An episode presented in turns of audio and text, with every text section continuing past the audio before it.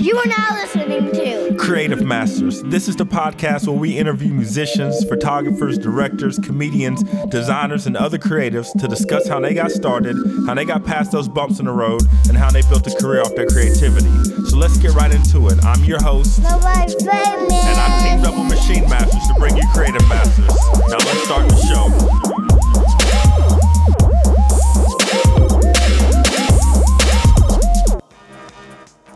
What's up, everybody? This is Reggie, aka Nobody Famous. You're listening to the Creative Masters podcast.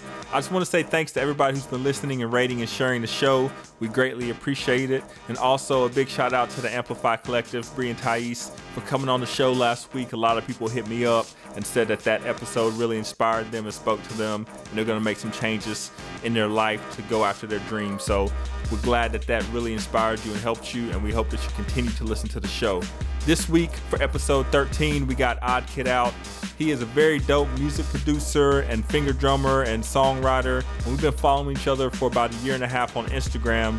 And it's crazy because I saw him go from just a few thousand followers to over 60,000 followers. He's worked with Instagram, he's worked with Native Instruments, and a whole bunch of other people.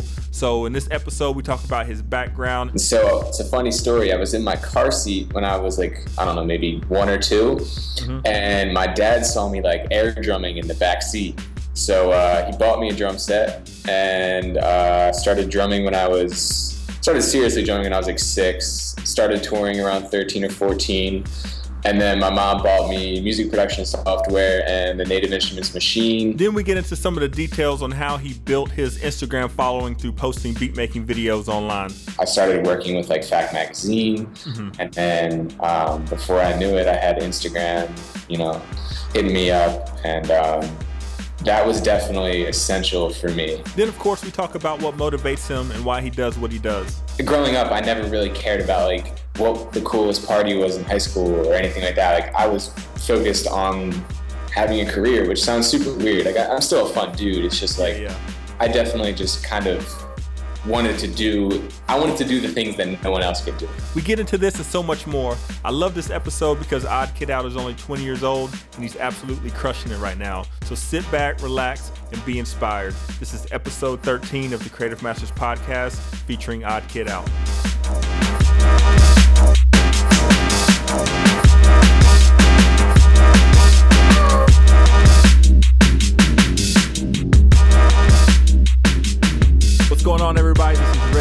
Aka Nobody Famous. You're listening to the Creative Masters podcast. Today, we got a very dope guest. He's a drummer, a music producer, and a songwriter. He's been killing it on Instagram for about the past year, year and a half or so. He goes by the name of Odd Kid Out. What's going on, my dude? How you doing? How you doing? Thanks for having me, man. I appreciate it. Yeah, thanks for coming on, man. I just wanted to share your story and uh, you know let the listeners know who you are and everything. So will you give us, you know, just a quick 60 or 90 second elevator speech of who you are, what you do, where you're from, and all that kind of good stuff, and then we'll hop into it. Yeah, for sure. So I was born in Philadelphia, in the suburbs of Philadelphia. Um, and so it's a funny story. I was in my car seat when I was like, I don't know, maybe one or 2 and my dad saw me like air drumming in the back seat. So uh, he bought me a drum set and uh, started drumming when I was started seriously drumming when I was like six. Started touring around 13 or 14. And then my mom bought me music production software and the Native Instruments machine when I was like a sophomore in high school. Um, and then when I got to college, I started Odd Kid Out. And uh, yeah, it's been great ever since, man. Yeah, that's what's up. Because I mean, uh, like I said, I, I found you on Instagram. I'm just searching hashtags and things like that.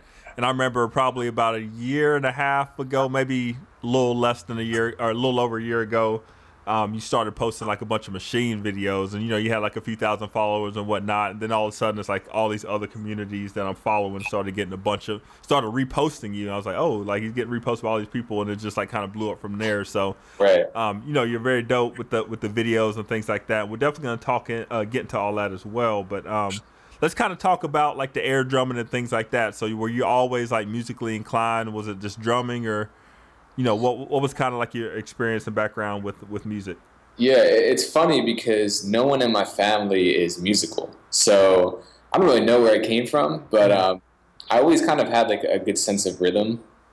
And I actually like wanted to quit drumming. I was doing it uh, for a while. By the time I turned like ten or eleven, I was like, okay, like I'm just bored of this. Mm-hmm. Um, and I took about a year break off um, and realized that I missed it.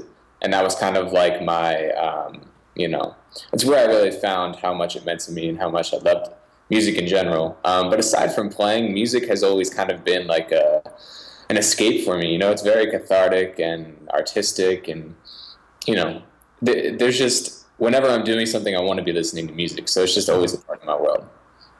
Yeah, for sure. So, um, like throughout school and everything, I, I mean, I know I've, I've, did my research and kind of dug into you a little bit, and I saw that you were uh, you attended the School of Rock Music. So, can you tell us a little bit about that? Yeah. So the School of Rock. Um, it's basically for, for those of you who don't know it's like a, I believe it's across all of america um, but it's basically a program where kids can go in and not only learn instruments but play shows um, and travel and tour and so one opened up um, in the suburbs where i used to live uh, fort washington pennsylvania and i went there the day it opened um, and started studying under this guy named jim love and that's really where I kind of honed my craft for sure. They they have private lessons, so like every week, every Wednesday, I'd go in and just. What was great was my teacher would like he'd be like, all right, hip hop this week, jazz next week, mm-hmm. funk the next week. So like from an early age, I developed a wide range of, of genres. Um, but the, it's it's also good because while there are a lot of music inclined kids, there's not a lot of communities, at least from where I am, to kind of like, you know, just hang out and be around people mm-hmm. um, that do the same thing. So not only does the School of Rock teach you, but it, it gives you a place to feel like you have, you know, peers that do the same thing that you do. Yeah, for sure. And, and how important do you feel like in your upbringing and learning about music that that community, um, how, how big did that community play in like your style and your influences and things like that? Very, very big because I started out um, doing like classic rock shows. We would do like you know an ACDC show and, and do a bunch of their hits and stuff. And and what that did for me was it gave me a foundation um, of how to figure out you know verse, chorus, bridge, chorus, you know the whole shebang. Um, but also, you know, just spending those times in private lessons and, and working on different types of music every week. And then, you know, talking to kids that go there and, and seeing what they are listening to. Um, it was definitely just a place for me to kind of continuously grow. Otherwise, I feel like you kind of just get lost by yourself, you know? Mm-hmm. Yeah, for sure. And just to make sure I'm kind of thinking of the same things, I think I've heard of the School of Rock before. Is that kind of like where they kind of pair you with like you know three or four people and you kind of just do like a band show or something like that? It's it's sort of that way. It, it, with this with the uh, the school that I went to, um, there was a good amount of people, so they would do maybe like three or four shows um, every season, mm-hmm. and there's probably like I don't even. It's probably grown now, but uh, maybe like twenty or thirty kids, and per show. So you know, there's a lot of kids in in the school, but they, they put like twenty or thirty in the ACDC show, and then. Uh, individually, you get placed on maybe four or five songs, and depending what instruments you play, you know, you switch it up or you do all the same one. Um, okay. But that's like the model. Okay, so you basically were just like you would go and depending on what you played, you would play with like different people for different songs for for a show and things like that. Yeah, yeah, and there's like different you know um, levels of shows, some more difficult than the others. So um, you don't ever feel like you're misplaced, which is good. Gotcha, gotcha. That's that's really dope though. Um, so then let's kind of touch on to like your middle school and high school years. Um, what were you doing throughout those years besides School of Rock? I saw that like you were like an orchestra and band and things like that. So what were you um, doing throughout your, your you know your middle school and high school years with music?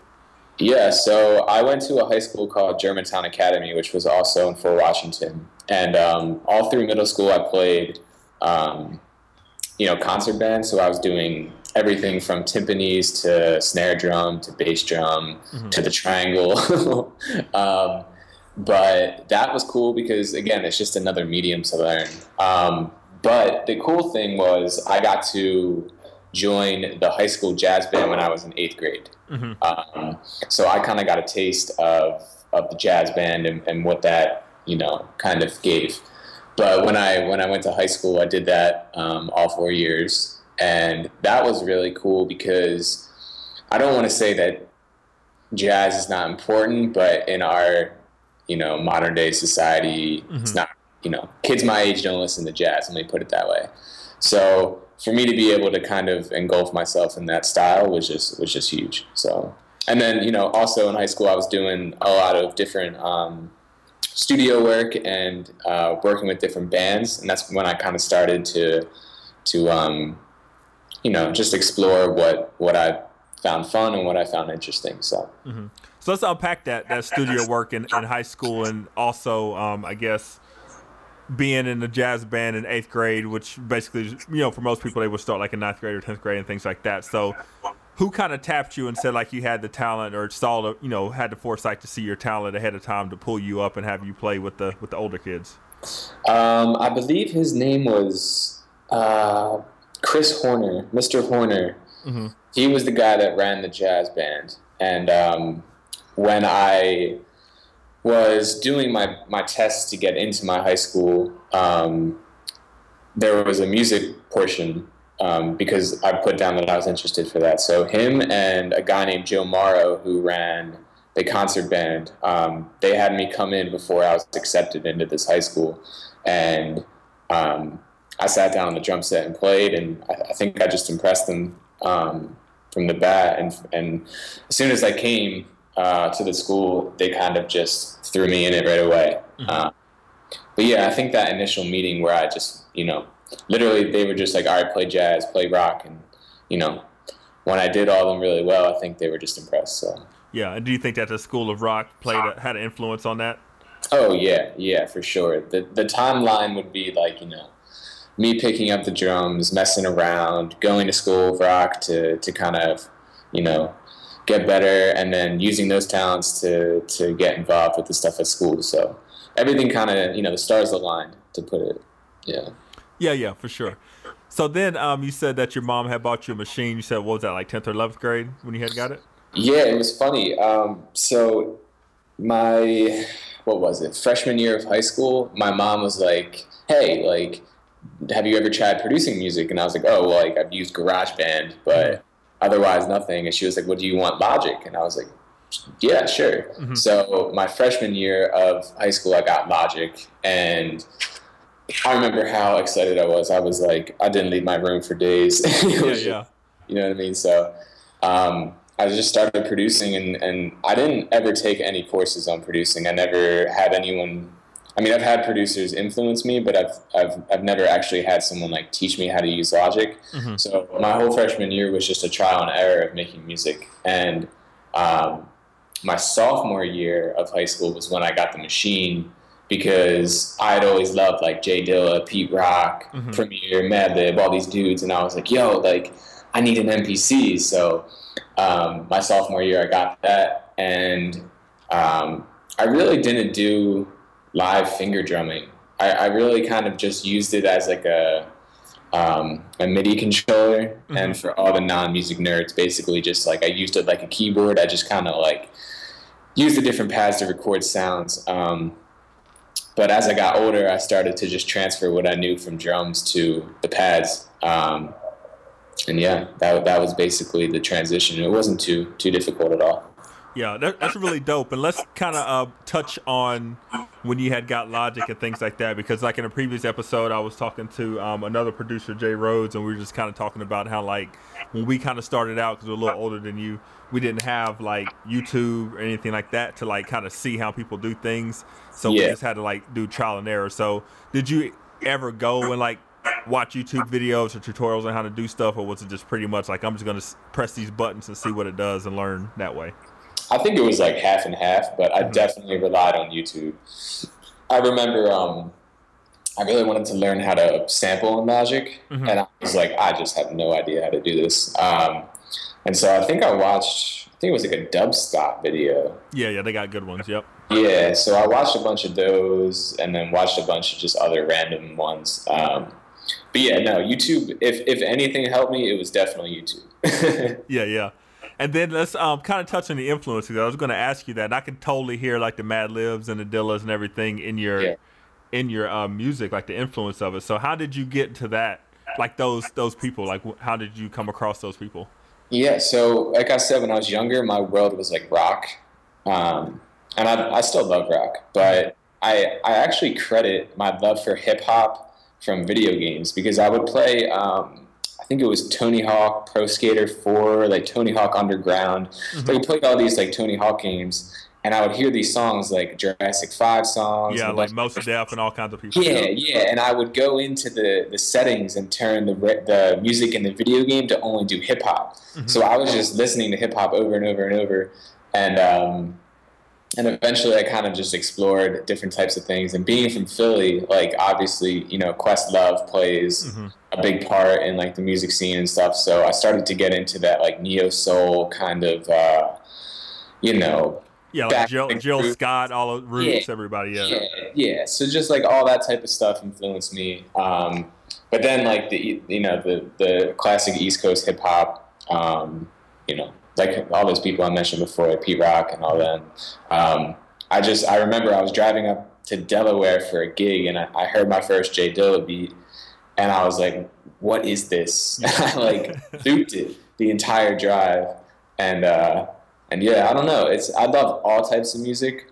Like I can really listen to anything, but there's something about that boom bap era of hip hop that kind of just you know, really not to be cheesy, but it touches the soul, man. You know. Yeah, and, and that's interesting, especially hearing it coming from like a younger person, because like my friend had sent me um something the other day, and it was like if if it, I bet anyone over thirty can't like name these four rappers, and it was like Lil Yachty and like oh you know Savage Twenty One and things like that. So when like people, because like a lot of younger people be like, well, you know, like Dilla or Madlib or somebody like they're just boring to listen to, but it's like Right. it's if you're really into music and you're into like tones and rhythms and things like that, like it really does touch your soul, like you said. So uh, that's pretty interesting how you got into it, and then. I do kind of hear like some electronic influences in your music as well. So, does anybody like electronically that really stuck out to you as you were like learning how to produce and things like that? Yeah, so my entire freshman year of high school, I only listened to dubs, um, dubstep. Mhm. Only listened to dubstep and like a little bit of house music. So I really lived in like an electronic EDM world for a year, Mhm. and uh, I guess kind of just, I guess my sound is I don't like to put a label on it because I want it to always be growing, but it's kind of like a, a, a meshing of that electronic world and you know hip hop and, and soulful type stuff. Um, but there's just something like I love te- like techie stuff. Like I love like messing around with computers. So all that electronic stuff just kind of like plays into all the themes.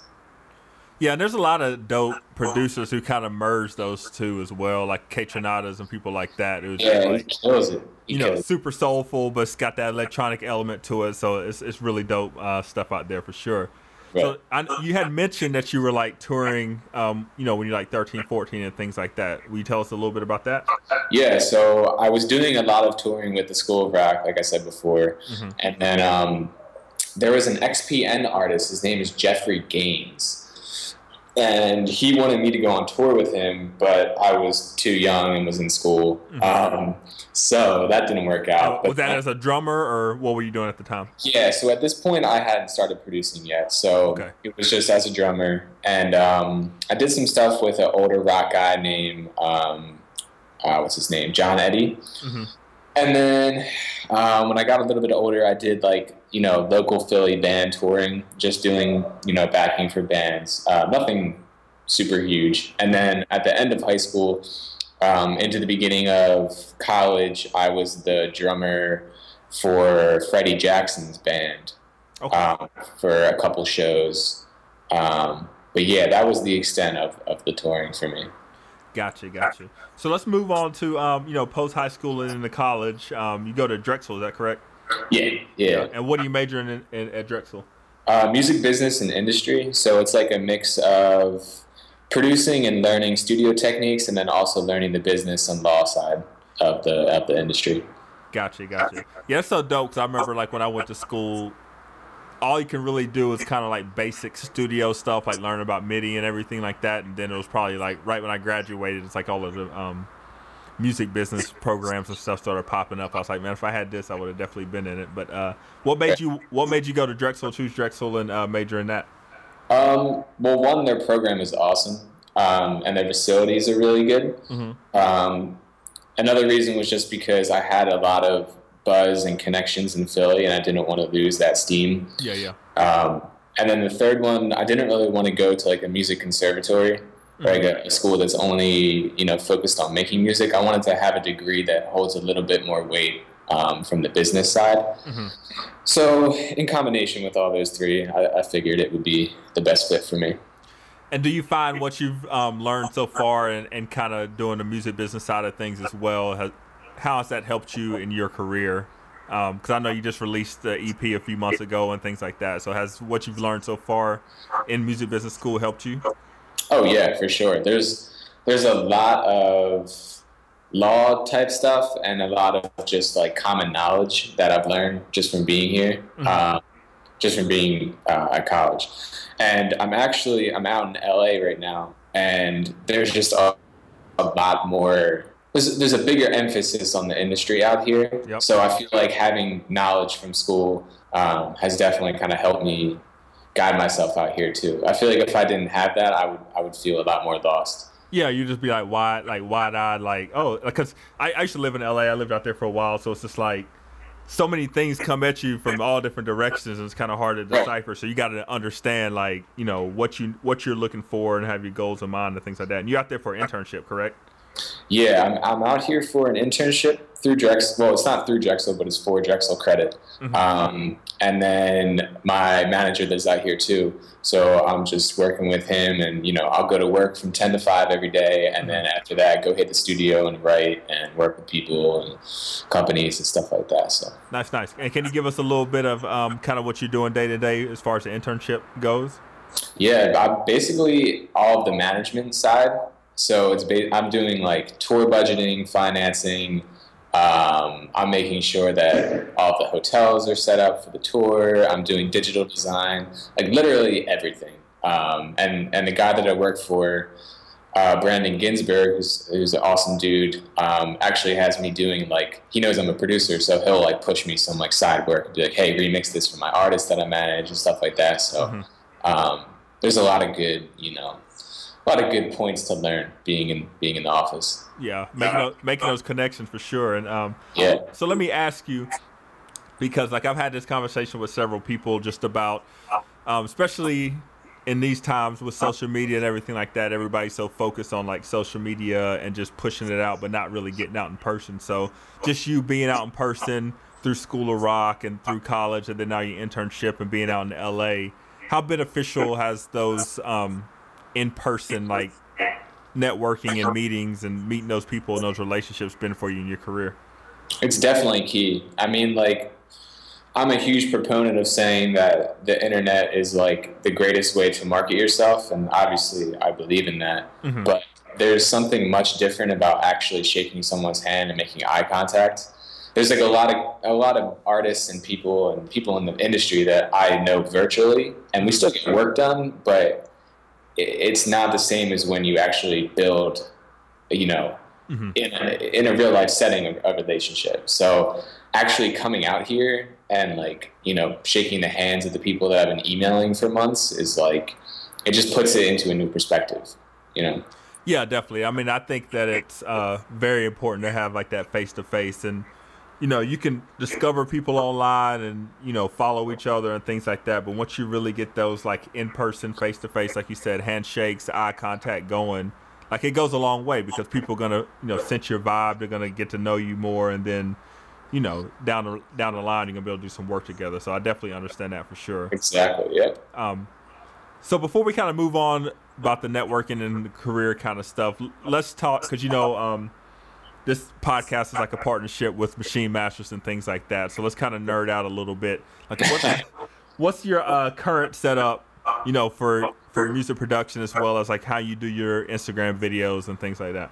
Yeah, so I run. Um, I use Ableton and Logic, but uh, what I do is I don't ever run Machine in standalone. I run Machine as a, uh, a plugin through either Logic or Ableton, Mhm. and um, I'll basically just record the MIDI from Machine and dump it right into Logic. Um, and then as far as the gear that I'm using, I have uh, a Machine MK2, a Machine Studio, um, a couple MIDI keyboards, um, and then two KRK Rokits and a Steinberg interface, and that's it. And then to to record my videos, like it's literally just my phone. I just put my phone like on top of my desk, put a fisheye lens on it, and uh, and just hit record. So. Oh, it's interesting because I thought that you were uh, using a GoPro because it seemed like when I was watching the videos, as you, as you started posting them, it seemed like it was like one kind of. I mean, you probably was from your phone, and then you put the fisheye, but I thought you switched to a GoPro or something like that. So it's been your Right. phone the whole time. Well, yeah, I'm working on getting a better setup so that it's actually like the audio that I'm playing actually being in the video, and not just like me tapping pads and hearing that. Mhm. So I'm gonna upgrade it when I get home. But um, yeah, in the past it's just been my phone.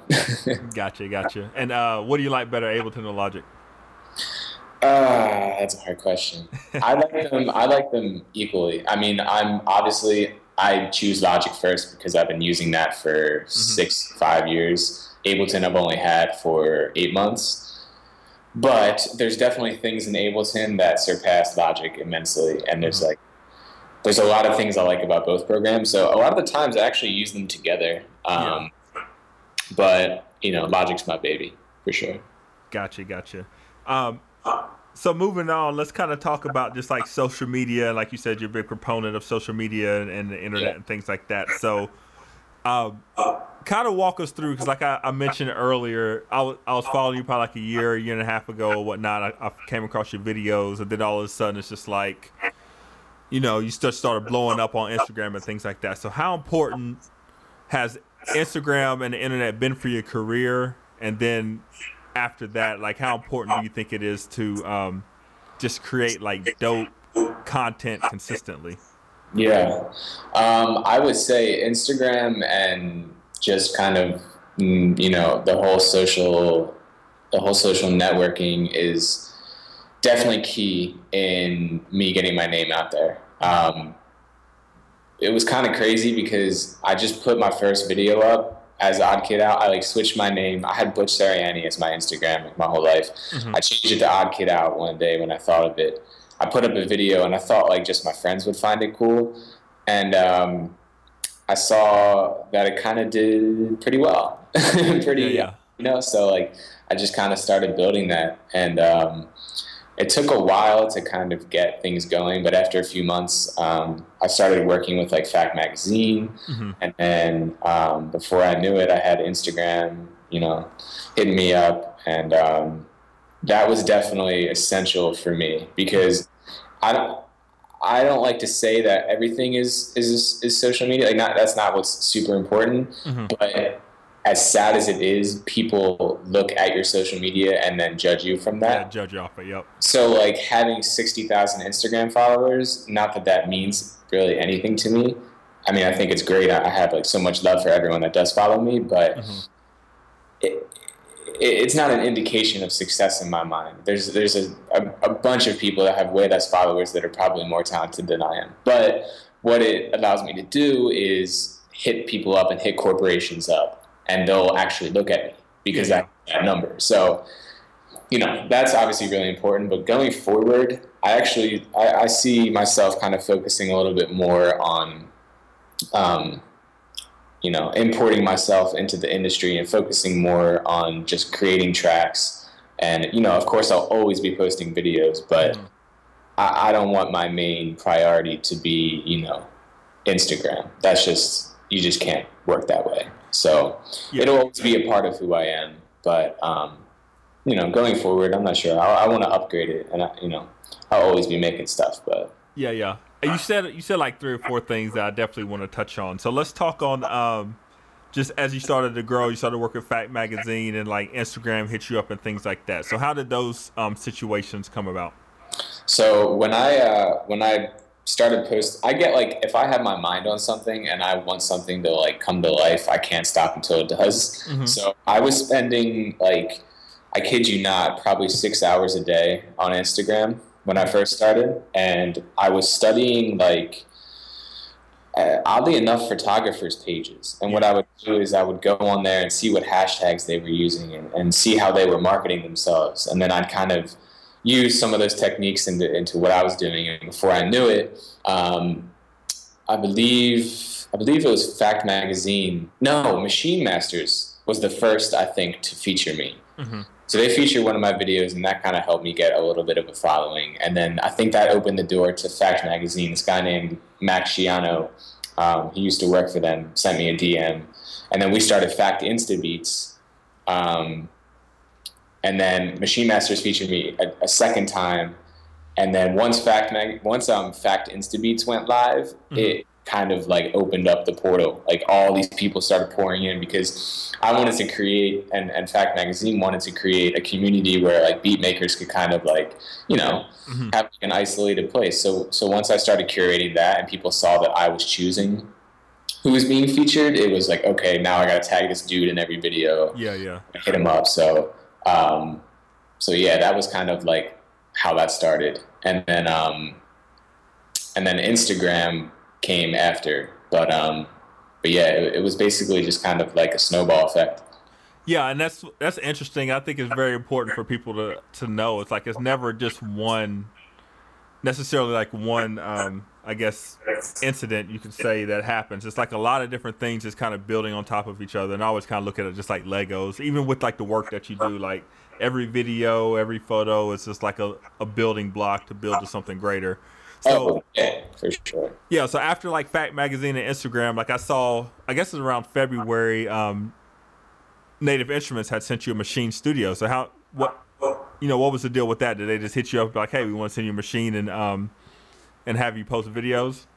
Yeah, so what I would do in a lot of my videos was tag Native Instruments because ever since I was, you know, what was that, 15 or 16 when I got the Maschine, I was like, I I need to do something for them. Like I'm just super passionate about it. So I was tagging Native Instruments in every video for like I don't know eight months, and like eventually uh, I finally got through to them, and um, and I the one guy that that contacted me, his name is uh, Constantine. He um, he sent me a message, and him, myself, and my manager just started conversing. We hopped on email. Um, and I did a a video for them for their iMaschine application for the iPhones, mm-hmm.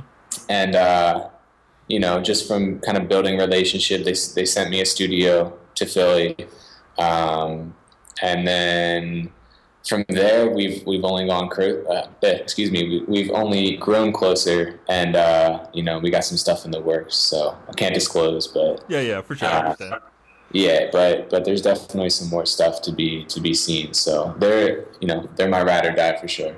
Yeah, that's what's up, and uh, it's just dope to see how like those relationships come about and how people uh, build the relationships and how it can come from social media or how it can come in person. I mean, even I think back to uh, I could, shoot, it's been like five or six years now, but um, my, my dude Simon Illa, who I had on episode seven, he actually lived in Philly for a while as well and, okay. Um, we were like at A3C, the hip hop festival down here in Atlanta. Right. And, um, I had linked him up with like somebody from uh, Native Instruments at the time, and then I ended up giving him a Maschine, and like he still uses it to this day. So it's just interesting how like those things work and how those connections come about and things like that. Right. Right. And then you had also said something else about the whole social media thing and how like you're still you know you're still doing it, you're still posting videos and things like that, but you're focusing on embedding yourself more in the industry, like in person, and building those relationships. So, why do you think, or what made you want to make that switch and get off offline and start building those in-person relationships and you know getting those in-person jobs and things like that? Um, well, when I was when I was doing my videos and when Instagram featured me, there was like a really really big surge on my profile during February to April, mm-hmm. and um, once May hit, you know, I still get a, a, very good amount of traffic, but it kind of slowed down. So I was trying to find ways to be more inventive. And around that time, I released my EP, and I started seeing the importance of not just being a social media star mm-hmm. and, and the importance of being a musician. And I, it kind of like snapped me back to the days where I was a drummer and like, you know, spending all of my time in studios and, and being out in the scene and I just I, I felt like I was spending too much time on my social image and not enough time on my actual actual real life image. Yeah, yeah. So, um, you know, also just being in LA inspired me to kind of you know reevaluate. And the thing is, I haven't posted many videos in the past two months, and that's because I don't have my personal studio out here. So when I'm out here, if I'm in the studio, it's for something. I can't just be like, hey, let me uh, record myself doing something real quick. So yeah, yeah, yeah. I would be posting more. I can't until I get back to Philly in September. Um, like I said, I'll always be doing it, but uh, when it comes down to it, the industry like it's not about posting videos on social media. It's about getting placements. So that's what I want to do, and that's that's my direction. So. Yeah, and I, I mean, I totally understand too, because a lot of people do get caught up in like the whole social media thing. But it's like, no matter how many followers you have or how many people are liking or commenting on your photos, like that's not checks. That's not money. Not at all. Not at all. Yeah. So one thing that really um, stuck out to me about you, especially as I started doing research before I um, actually hit you up to come onto the podcast, is just how, you know, you're like a young dude, but you're still like very professional in everything you do and how you handle your business. Like you have your LLC, LLC set up and everything like that. So. Right. Where did that Where did that come from? I guess I should ask. Like, who showed you or who taught you the way? Was it your manager, or was it just like you doing research, or you know, where did you learn the importance of being professional and handling the business side of things? Um, well, it's when I was younger. Like I have a very good relationship with both my mom and dad, and I was an only child, so I I had a lot of time growing up with just them and not messing around with like brothers or anything like that or Mhm. sisters. And I don't want to say that I was a serious kid, but I don't know. I, I didn't really growing up. I never really cared about like what the coolest party was in high school or anything like that. Like I was focused on having a career, which sounds super weird. Like I, I'm still a fun dude. It's just like yeah, yeah. I definitely just kind of wanted to do. I wanted to do the things that no one else could do. So um, I kind of just. I guess that's just my personality. But um, as far as like the LLC and setting everything up, like my manager was like the huge backbone for that. He uh, his name is Kirkland Lynch. He's from Philly too. He lives out in LA. Uh, works for UMG, and uh, he was definitely the one that held my hand and, and got me through all of the you know not only the legal stuff but also just you know this is what you need to do in order to do this and you know putting putting everything in the right basket so it was a combination of just my personality and then you know linking up with him and uh, making the executive moves you know Let's touch on what you just said about um, doing things that nobody else can do because it seems like and and being like you know not really. You said like you know you're still a fun dude and things like that, but you're focused on your career. And it's like a lot of people that I've talked to, and myself included, you know, it's been like, well, you know, you can go to this party on Friday or Saturday night, or you can be in the house like learning your craft, perfecting your craft, um, all that kind of thing. So, what do you think it is in you that made you be like, you know, I'm gonna focus on my career, and and what kind of drives you to want to do what other people can't or won't do? Um, when I was younger, I always would complain to my parents and be like, I don't fit in anywhere. Like, I'm not a jock, but I still play sports. I, Yeah, I'm a musician, but I'm not. I don't want to say musicians are antisocial, but a lot of them are antisocial. yeah, yeah, So like I was very much just in the middle of everything, and I couldn't like pinpoint myself on a group. I couldn't like find a group. So I was friends with everyone, yeah, but it frustrated me. But then as I grew up, I was like, oh wait, that's dope. I can like I can just move around wherever I want to be. exactly. Yeah, yeah, And then um, I don't know. I just I went to all the parties, and I was like, all right, this is cool, but like, you know, I understand it in high school, but especially in college, like I'm just watching kids like get through the week and then just go drink their faces off on the weekend, wake up and do it all over again. Mhm. And it's like, yo, like you're spending so much money at college, like yeah, you better be trying to set your life up. And for me, it's like being in the music industry, it's crazy.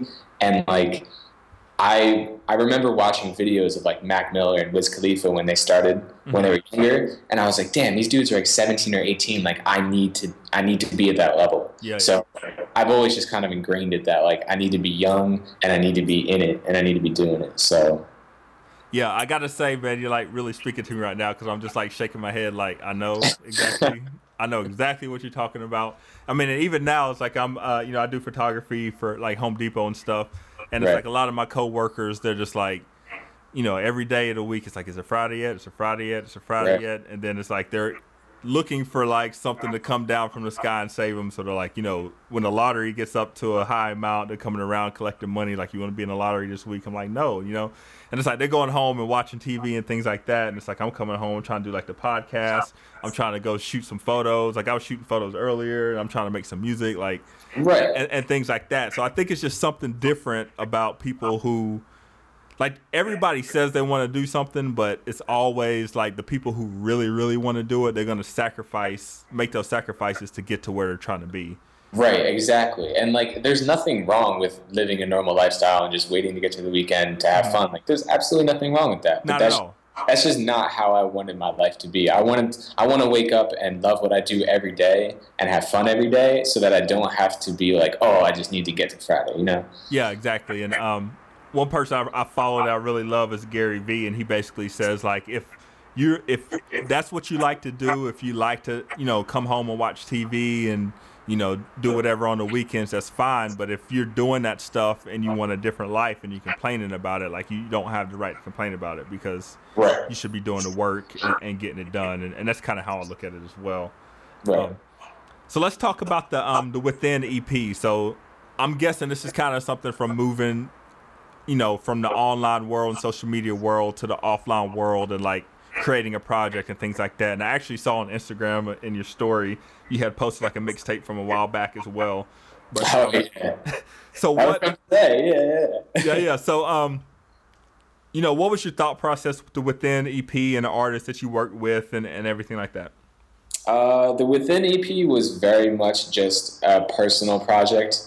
Mm-hmm. Um, it was in no way meant to be mainstream or kind of, you know, a nice, easy listening, fun time album. That wasn't really what I wanted. I wanted to come off the bat with my first project telling a story and kind of just being something that, like, you know, the kid in his bedroom listens to it and he's like, yo, this is dope. Like, this isn't like what I'm used to hearing and like mm-hmm. feels inspired.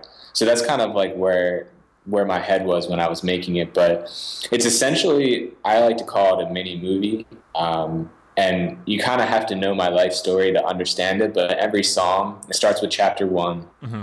And, you know, it's like the first chapter of my life.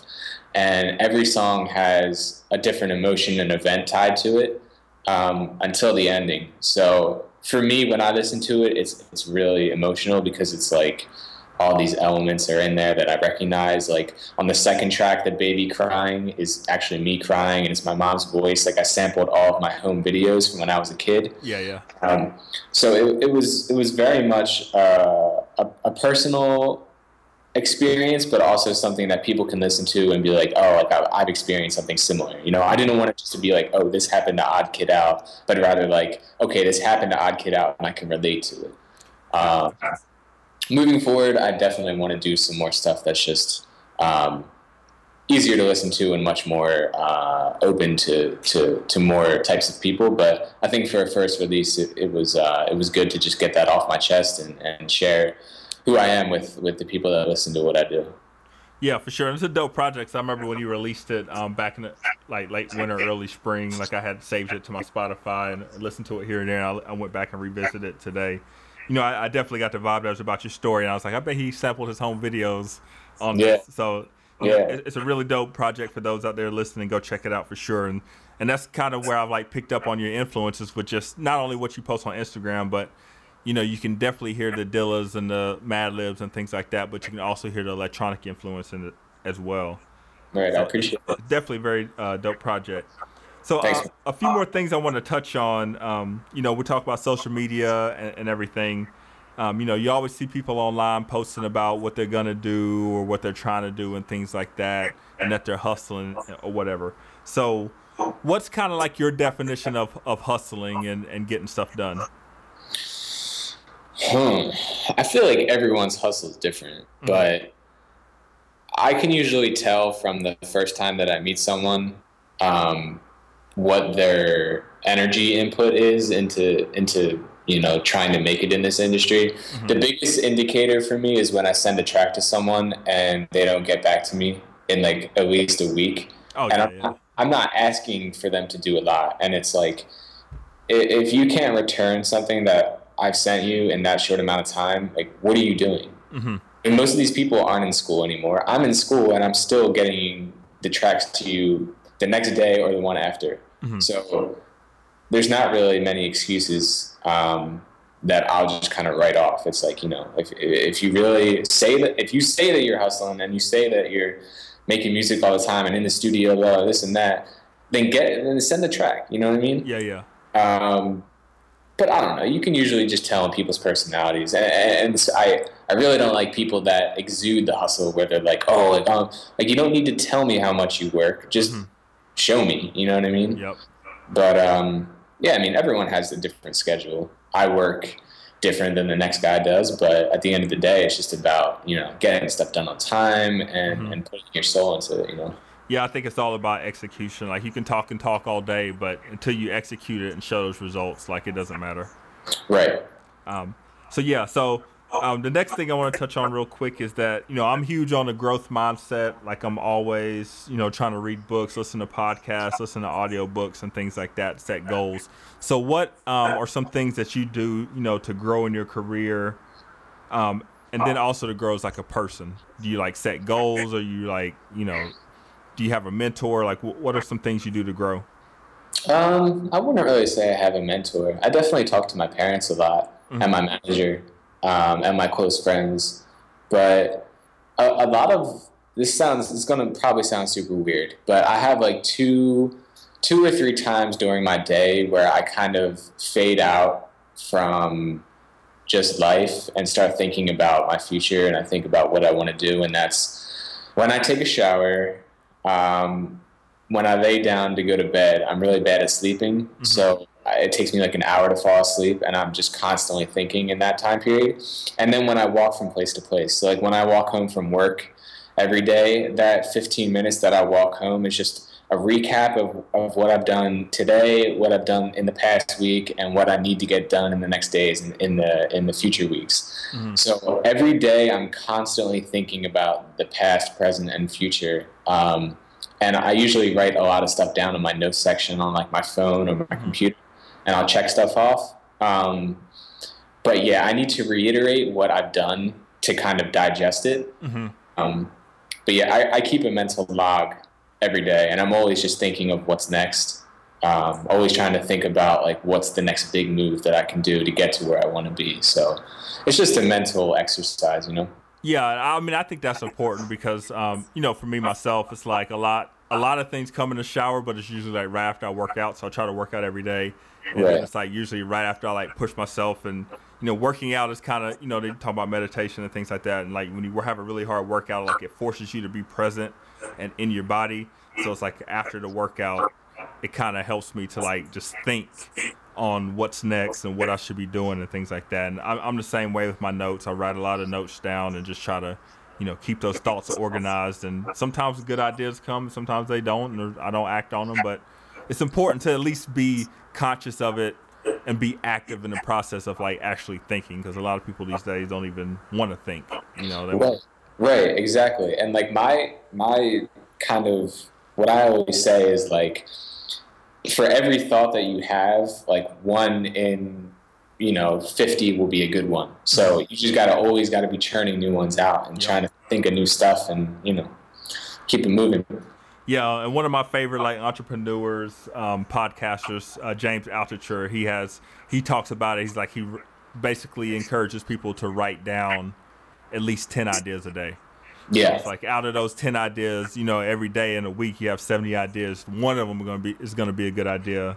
exactly. You know, you can execute on that and, and create opportunity from it. So, yeah, I totally get it. It doesn't sound weird at all. Like I totally understand. Yeah, yeah.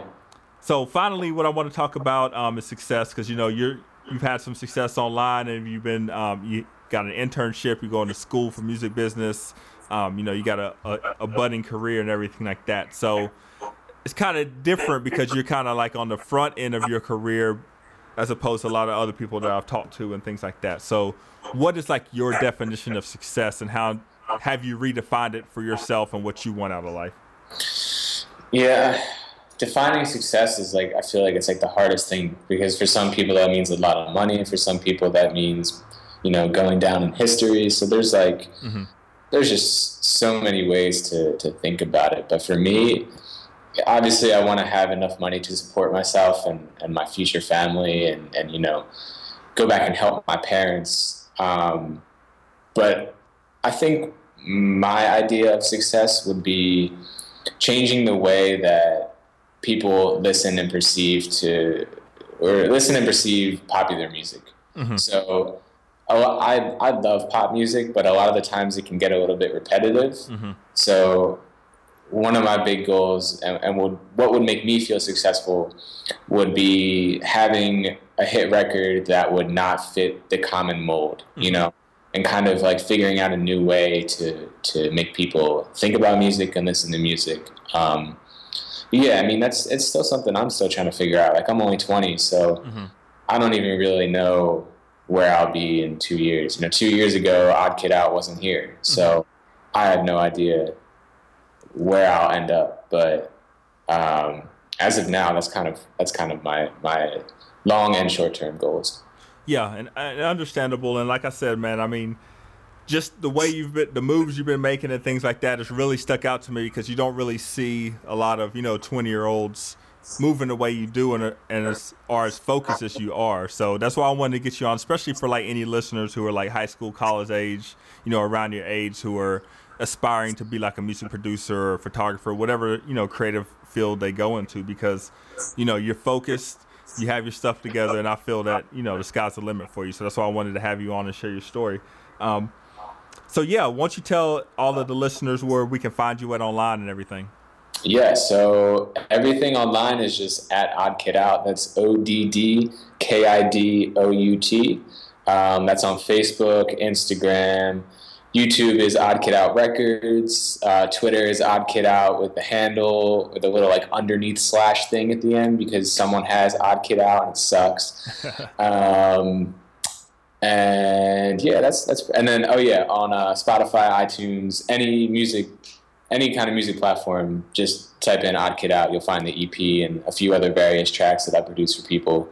Um, I would say I'm most active on Instagram. So if you want to hit me up, my email's in my bio, and uh, every now and then I check my DMs. So um, yeah, feel free to reach out if I can help in any way. I'd love to. Yeah, definitely. And I appreciate you um, coming on to the podcast and sharing your story. And everybody, for sure, go check out his videos on Instagram. Check out his EP. It's very dope work. Um, and everybody listen to the Creative Masters podcast. This is Reggie, aka Nobody Famous. Until next week, peace.